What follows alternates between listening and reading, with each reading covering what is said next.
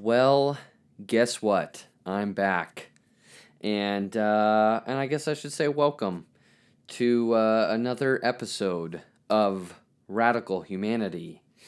I was like right then I was really tempted to do uh, like an echo, and just and anyway and repeat Radical Humanity. I thought that would be cool, but it'll probably be really cheesy. So on that note, I will introduce myself. My name is Ben Hoover and I presently do s- some marriage and family therapy work as my uh, my main my main role, um, and I get to do this on the side for free, and uh, whenever I want to.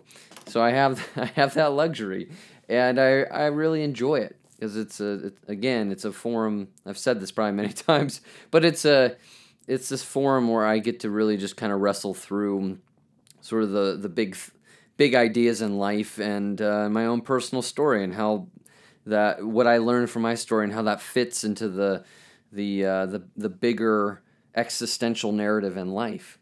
Now, um, as I had mentioned uh, before, this I'm doing a series uh, now um, within within my podcast series and there's going to be eight of these and this is the fourth one and it's talking about the the beatitudes which is um, which is this sort of sequence I, I say it's a sequence of events that jesus introduces uh, to humanity when he's on his time on during his time on earth.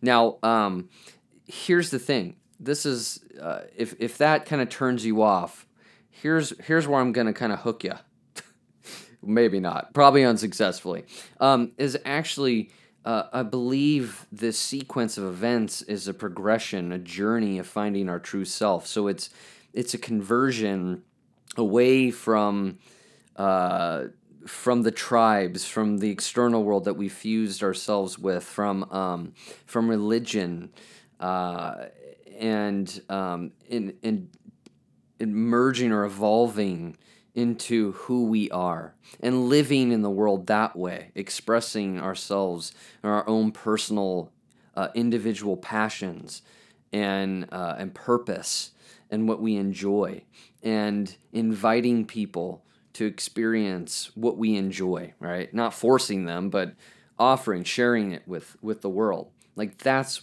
what I think we're we're being guided uh, to to discover and guided to live out of. So there's no religion in that. It's actually the stripping of that.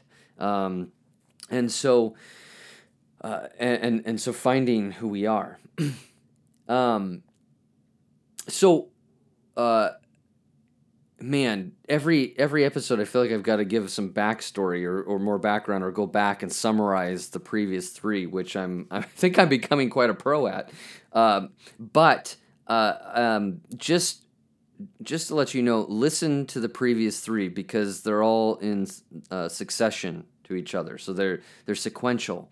Um, so you know you want to listen to the first one because I think that's how the Beatitudes actually how Jesus constructs it when he talks is it builds off of the previous um, experience and uh, and so that's that's how I'm doing this podcast. That's how I'm talking. That's how I've formed my understanding and how I've written this.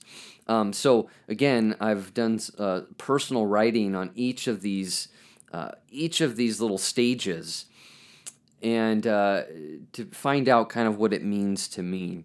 Uh, looking at the Greek, uh, at some of the Greek wording within the statements and then sort of kind of piecing together through my own framework of uh, my own personal journey, of my own experiential journey, mixed with uh, psychology, such as like attachment, attachment psychology or theory, um, a little bit of psychoanalysis, uh, and um, I think that, and then also using some of the other writers I've listened to uh, that I've been impacted by. Peter Rollins really is uh, not others, just Peter Rollins. I think I've found him to be really uh, such an important, uh, impactful person in my life. so, um, so that's how I've kind of am piecing this all together, just to give some background to that. Now, just to summarize, um, in this beatitude journey, this this journey of blessing, because right, Jesus starts these statements with blessed, and what he's talking about is those who are who actually experience the richness of life, those who are uh, who are truly happy. And when we mean happy, we're not talking about in the American sense, in the, the English sense. We're talking about this, this happiness. There's this deep contentment, this, this fulfillment on an internal level. Um, so he's talking about that those that experience this, you're on the right path to finding true fulfillment and contentment. And um, and so he starts off with blessed are the poor in spirit, and um, and and really how I I coined that is that one that uh, enters in discovers that this impoverishment on an internal level that they've encountered this loss this meaninglessness um, that they possess nothing that that everything they've accumulated in life all the relationships the titles the degrees the food the you know the the um, the achievements the the trophies things like that that they're they they um, become imbued with this feeling that it just doesn't matter. It's impotent, right? There's this illusion um, that surfaces uh, uh, over these uh, objects we've attached to to feel a sense of satisfaction or certainty. And really, it's uh, the reason why we've attached to these things. And when I say object, it could be anything. Um, and yes, including God, which I know might throw people off, that we've turned God into an object that we think will cure, cover over our, um, you know, our anxieties. But we do this right because there's this um, at a young age, because we couldn't navigate this. Um, uh, well, I'm getting too far ahead of myself, but but because we couldn't navigate this, uh, we were wounded in, and and we didn't have the help navigating um, uh, this differentiation process from our parents and finding ourselves, we um, we then live with this gap within, and then we start seek we continue to seek the external world to cover over these uh, anxieties, this loneliness that lives inside of us, this feeling of isolation, um, and so this disillusionment basically is what happens to us, um, meaning the illusion fades, the fantasy fades, this um, inauthentic uh, way of living and being in the world, who we are, um, who we thought we were, begins to um, uh, unravel and dissolve. And then that's followed by then this next uh, this next stage, which is blessed are the are those who mourn, for they will be comforted. And this mourning process then is in conjunction, or is is, is um, conjunction. I don't know if that's the right word, but it's it, it's uh, attached to, linked to uh, this this poor in spirit, this loss of the the sacred object and the meaningfulness of it, and what we thought it would provide for us. But we go through this this mourning, this grieving, um, as we awaken uh, to the reality that we've lived in this illusion, that we possess nothing, that we've attached to it, it's not going to satisfy us. Um, and so I see the grieving process as this this detox, um, this this sort of detox of the heart. That we we end up um, kind of working through sort of actually we no longer we we work we remove these defenses is the best way to put it and we open ourselves up to feeling the pain of having been connected to these false attachments, these things that will never promise lasting fulfillment and certainty, or containment, or belonging, or whatnot. And so it's a very painful experience of grieving, right? But in that, there's this strengthening that starts to happen, which is what I believe he says is comfort. There's this this inner uh, there's this inner muscle strengthened in us to be able to engage in life very differently and encounter pain and not avoid it. Um, but what follows that then is the blessed are the meek, um, for they will inherit the earth, and the meek are those that uh, that this this tenderizing happens after one goes through the, the grieving process, that they return to this this this state of vulnerability, the vulnerability that's intrinsic to us. It's it's at the at the onset of of birth, at the onset of our the birth of our own personal humanity in the world. And so we return to this place of vulnerability.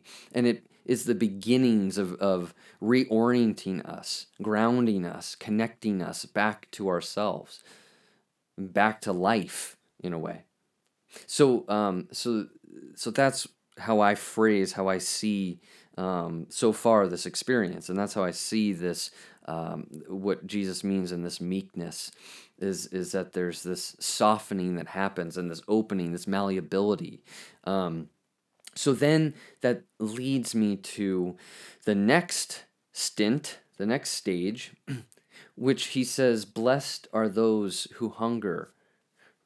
and thirst for righteousness, for they will be satisfied.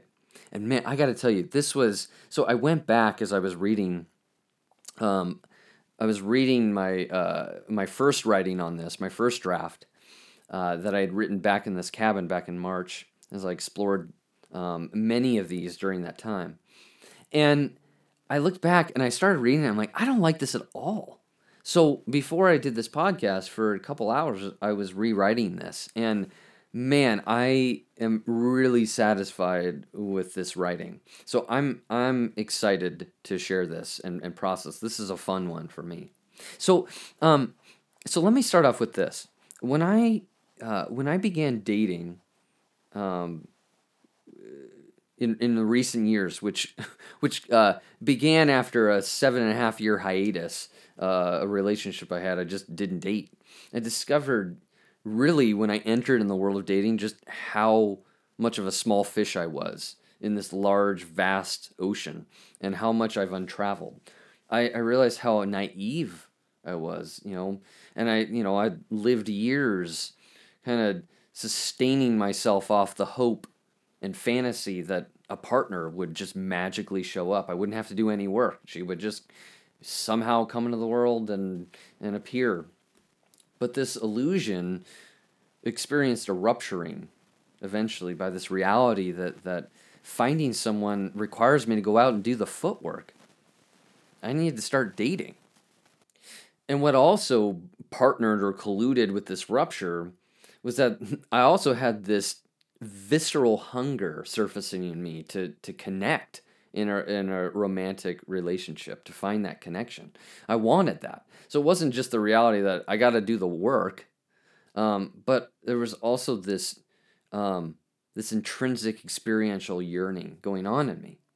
And what I discovered as I as I began to interact with women online, mostly it was like online, um, but also presently in, in in the presence of them too, is I found how quickly uh, I, I found out quickly how intense my hunger was um, and I and I found out that it was it was so intense and overpowering that it would influence the way I, I engaged. I wanted it so badly, and I was so hungry to feel this connection in a romantic, intimate way that um, that you could f- women could experience that pressure, that desperation in me and so they, they, they could feel it infused in the conversation and how upset I would get if they wouldn't respond or whatnot.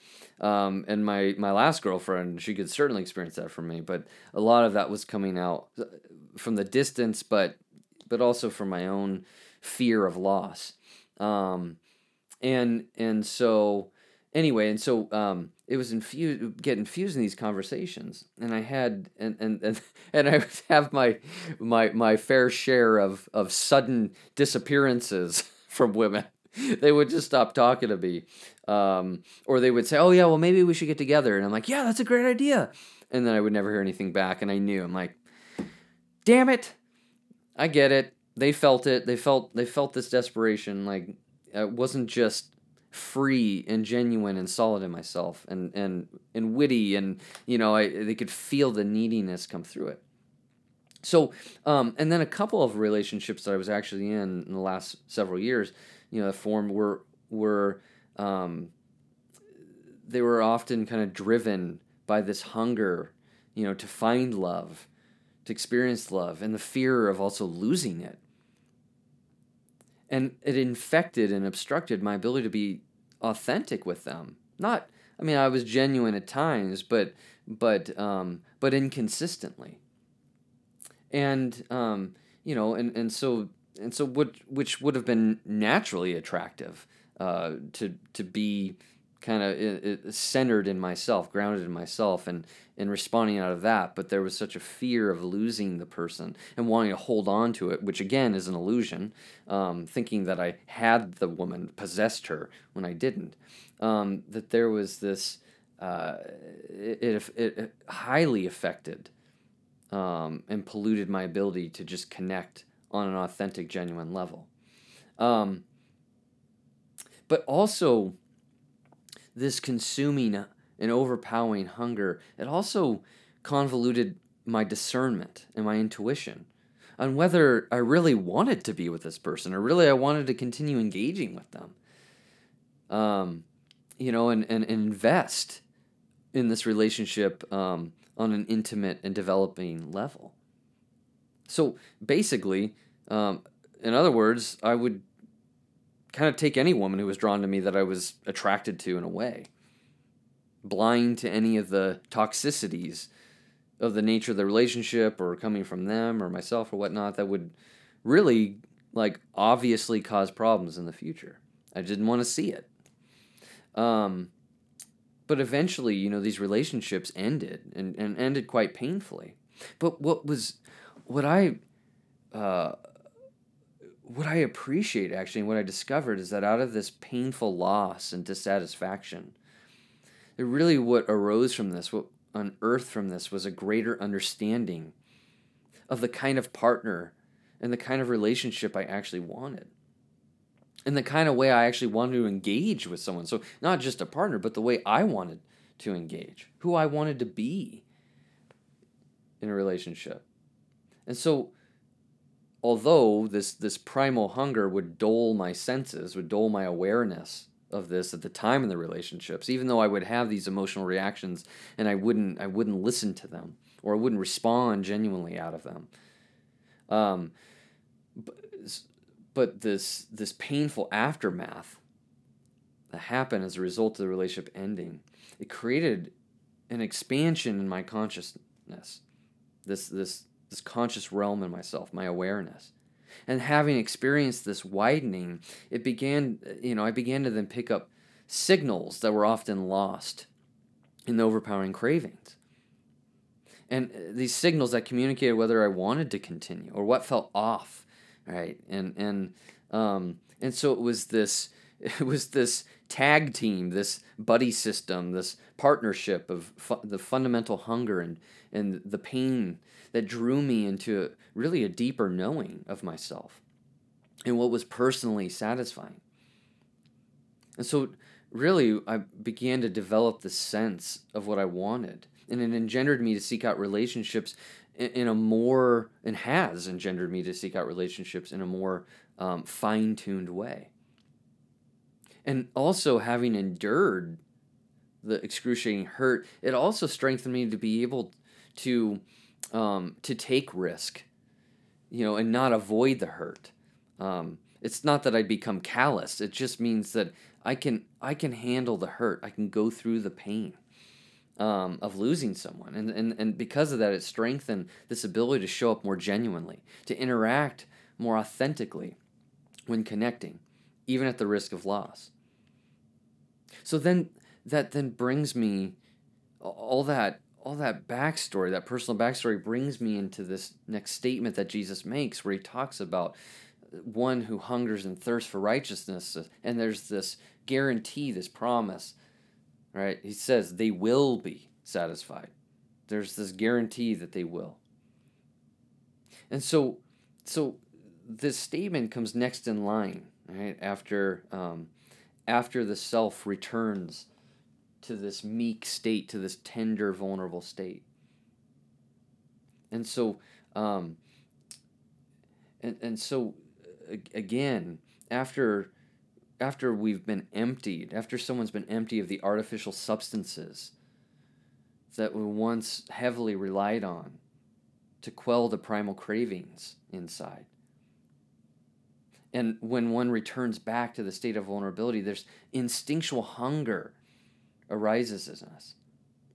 It's this hunger that's birthed out of this purging process, this grieving process. It's a process, it's a grieving process that, that liberates us from an enslaved attachment to the objects we devoted, we once devoted our whole selves to in the hopes that it would provide satisfaction, that it would, and certainty, that it would cure this loneliness inside. And uh, these objects, again, you name it diets, substances, looks or appearance, sex, children, you know, lovers, whatever religion, work, charity. Um, but then again, we encounter these objects. Uh, we begin to sense that they're they're they're not they're not really what we thought they were. They're not really going to do the job. And this discontentment ruptures our illusions, and and then this deep grief sets in. And it's an emotional experience, right, that detaches us from the illusory attachments. And so, in our commitment to feeling the pain of what we believed would fill the lack and the loneliness within, we move into a fundamental state of vulnerability. And I would say then we return to our nakedness. And as we've returned, then this intrinsic hunger comes forth. And in fact, it's a hunger that's always been in us. But it's often been kind of unconsciously fueled. We haven't been aware of it. It just drives us. It compels us, but we've the the light isn't on in terms of understanding what the hell is going on in us and what it is that we're seeking out. What is it that we want? But nonetheless, it, it's it's this hunger that unconsciously compels us to find something in the external world as that quote unquote uh, surrogate parent that would repair this loneliness and this disconnect that we feel at a core level. and this loneliness, I would say, again, as I, have said in the past, this loneliness is this presence of having not been guided well from our sources in a connected, safe, and loving way to help us find our own selves, which is essential for then completely separating from our parents finding you know finding who we are being able to connect in relationships and and and and have uh, successful, not success, well, successfully intimate, evolving, engaging, deeply connected relationships. We we need that first with our parents that help us help us learn to connect to ourselves and to find ourselves so we can engage in life in joy and fullness. But now, this hunger that we experience is now beginning to interact with an evolving consciousness. We're starting to wake up. We're starting to see. We're interacting with it. We're moving out of it, but we're uh, or we're moving from from like out of it, like it's compelling us. But um, but now we're we have more insight into what's going on. We can learn from it. We can learn from the dissatisfying experiences. But before this hunger operated impulsively without without the help of awareness.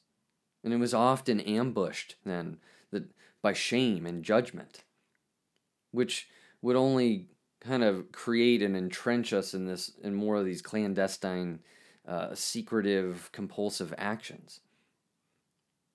This awareness hasn't really been in existence, has been non operational because we didn't develop this often due to the lack of guidance from our caregivers, who are our sources of consciousness during our formative years. And instead, we end up ingesting their, their shaming, their judgment, their dismissiveness, their absent responses in reaction to our behaviors. And so we, we end up internalizing this, absorbing it. And so these are the experiences I'm talking about that, that create this disconnection that then we internalize and consequently we then develop a detachment of our own selves. And then we move on and we grow up in life and this this disconnect continues on and then it leaves us confounded at times over our own reactions. Like we don't know why the hell we did something. It clouds any awareness that would help us deepen and expand an understanding of our inner worlds and what it is that we're looking for but as I said, this hunger is uh, it's been in existence our whole life. It's an energy. I like to phrase it as it's it's an energy that moves us to reconnect to ourselves and feel at peace within. I mean, that's that's why that's why we're seeking out there. That's why we keep attaching to objects because we're looking to feel a peace within. And it is, it's this energy that drives us to find that. It, it, it operates, it's this kind of energy that operates in addictions, relentlessly compelling the individual to keep to consume substances, whatever that is, quote unquote substances, in in ever increasing amounts, so they can achieve a sense of harmony within them, their one their own self. But because too they, they lack an inner strength to navigate and feel through the disappointments in life, right? Like a loss of job or loss of lover, a breakup, a parent dying, something like that, that, that quickly they turn back to these surrogate like substances, these attachment like substances. They can't navigate. They don't have the inner strength to process this, to feel through this, to engage with this. And so that reflexively return to something external because they weren't taught how to engage with the pains, the various pains of life that come when we participate in life itself. And so they turn to something external, often in secret. And over and over, they engage in this to recalibrate the self back to a state of tranquility, which is transient. It lasts for such a short time. And then they're on the path again to find more. That's what I see addiction is, is it's a hunger to feel a, a connect with a connected state inside themselves, to feel connected inside themselves. Or sometimes we this this this deep existential hunger we feel inside of ourselves, we project responsibility onto others. That we're convinced that they're the antidote to a personal feeling of satiation. We manipulate or we coerce or we rage against them, you know, beating our heads against the wall, telling them, shaking at them metaphorically, maybe sometimes literally, to engage with us in ways that quiet this inner craving, that that that uh, and consume this loneliness and end it. So, like, you know, like my personal example, right, that I shared at the beginning, is that we'll attach to anyone to have some kind of connection with in the hopes that they're going to settle the pangs. That's why sometimes we end up in relationships that mirror our parents because we're, we're working out something we're trying to, to restore something in us. We're trying to get back what was lost. We're in the hopes that that person will, will fulfill something in us, but we just keep repeating the patterns. And also, you know, exterior beauty can be such a powerful stimulant, an intoxicant in a way, but that often seduces and convinces us that it, it's going to provide the remedy to our to our inner loneliness. I, I remember like there'd be moments where I would see you know, incredibly, you know, beautiful woman, women, and something would just arouse in me, and I and I would, you know, and I'd be consumed with fantasy and hopes that, man, they'll, you know, they'll fulfill, they'll satisfy something in me, they'll end this, you know, this this deep loneliness. Um. But the way I like to, to reframe this hunger even with all that said, is that it's the surging energy to feel alive, to feel connected and at peace within, internally. The distortion, though, that we develop is that we think this hunger can be satisfied through external sources. And it's really, as I've explained, it's a distortion that we, uh, it's a distortion that begins at an unconscious level early in our life, where we're left now dependent on others for fulfillment because our parents, again, it, it, it, this is so important. This is what I've under, come to understand is that our parents are the ones that help us separate from them. And so when that doesn't happen, and there's these hanging threads and there's this residue or it's not, it, doesn't happen at all this this support and differentiating. It leaves us then dependent on them, which then leaves us dependent on others for fulfillment.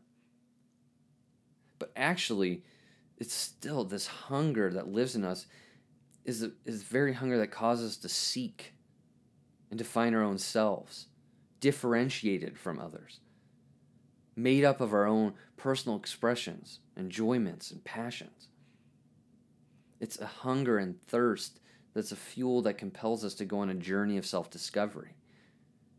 And, and so in the Greek, um, as in, in, this phrasing that Jesus talks about and the, the, wording he uses that in the Greek, this hunger and thirst it refers to this eager desire, a desire that comes from within, activating us to find refreshment, to find nourishment.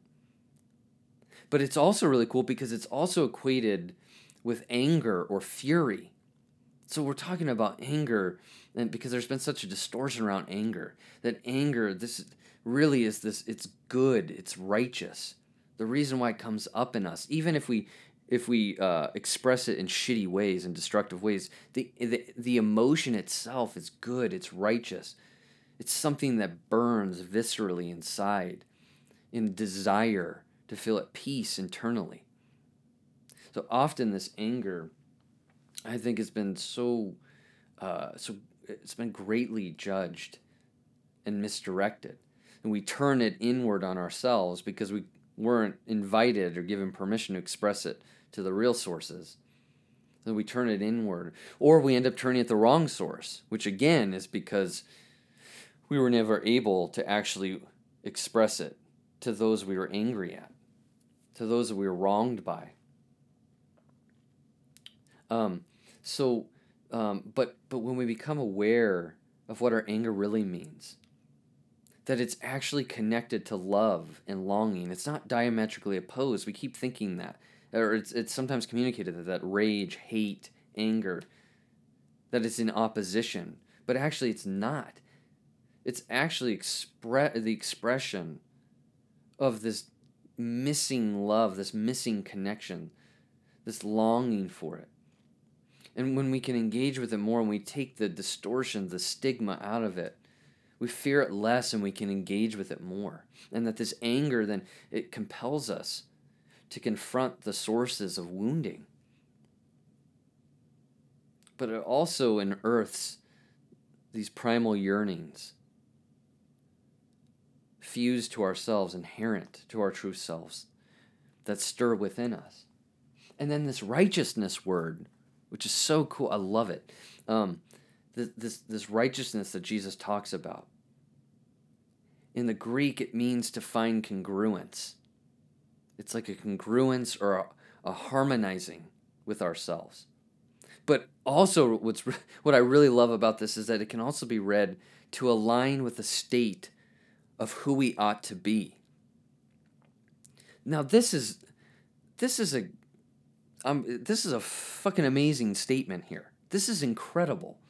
I, I, I, when I did some research on this, it just, it just aligned with what I've been writing on and what I've been discovering in my own personal life, my own, my own experience. And so this righteousness is, is so, it's aligned with ourself. It's recalibrating back to ourselves. It's finding us. It's discovering who we're always meant to be this is what this hunger is about. Now, it's it. I've I've heard it before, and it, it you know one can interpret and read this statement as you know this hunger and thirst for righteousness is something global it's universal it's to be that the world uh, um, is restored to this right way of being and that may be true but actually this aligns more with these previous statements and this message of actually uh, going on a personal inner journey. It's really about finding our individual selves. This is where change happens. That when we bring, it, it, it's this kind of change that then we, we bring into the world, that we share with others. But again, it, it starts with this personal odyssey of rupturing fusion with the external world, severing ourselves from, from futile efforts to satisfy the desires of others so we can feel connected. We can feel okay. We can feel this tranquility inside. And it also requires us leaving our own tribes. It's when, when Jesus says, I didn't come, or how did he start? I don't remember how he started off, but he said, I came to bring a sword. I didn't come to bring peace, I came to bring a sword. It's an interesting statement, but what he's talking about is he's talking about creating divisions within tribes, breaking up f- fusion. Because our tendency is we'll gravitate towards people who believe the same thing, who speak the same language, who wear the same clothes, who have the same ideals, so on and so forth. Thus, we continue with these this divisive tribalistic uh, positioning in life. And what Jesus does is he comes and he severs this, he challenges this, he ruptures this, he creates fault lines. And so that's what happens is when we begin to listen to this voice inside, the stirring inside, to go and seek, it pulls us away from our tribe. And it creates tension and creates division. Even what I'm going through right now in my life, which again I, I will hopefully I'll share at the end of this whole series, is that this change that I'm eventually going to make is already causing tension in my family because I've been entrenched in this way of living, in this way of connecting for a long time.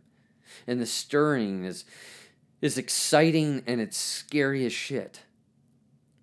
And it's it's it's creating all kinds of anxiety in a way in my family. And some, you know, and some pretty intense fights. But um, and so so that's what happens and, and when we or move there's this movement, this merging into ourselves. This is this is what's going to occur. Which I will then well, Jesus actually talks about a few uh, stages down the road, which I'll go into. But so, anyway, it's essential then that we connect to this long existing hunger. Because that, all this, the, the antidote that we kept looking for in the external world, this hunger is actually the antidote that moves us to discover true satisfaction that can only exist in an alignment with ourselves. But what the paradox is that is that we discover ourselves as we go out into the world and we experience it.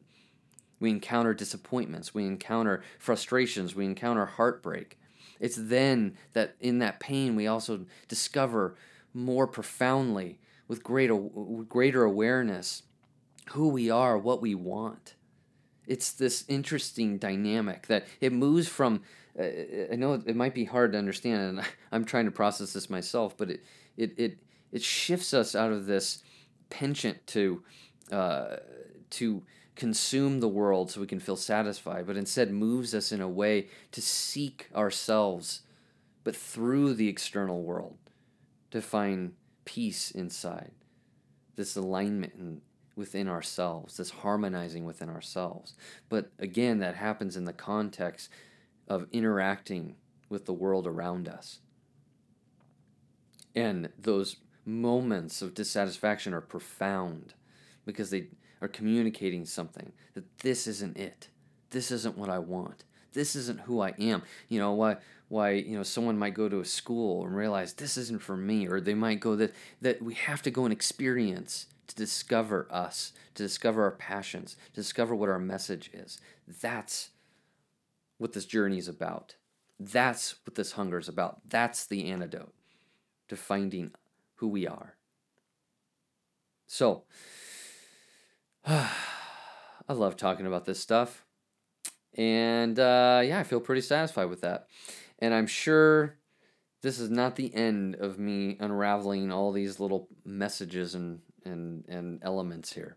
But for now, I am ending this segment, and I will talk to you next time for the next uh, the next stage of blessing. All right. On that note, take care.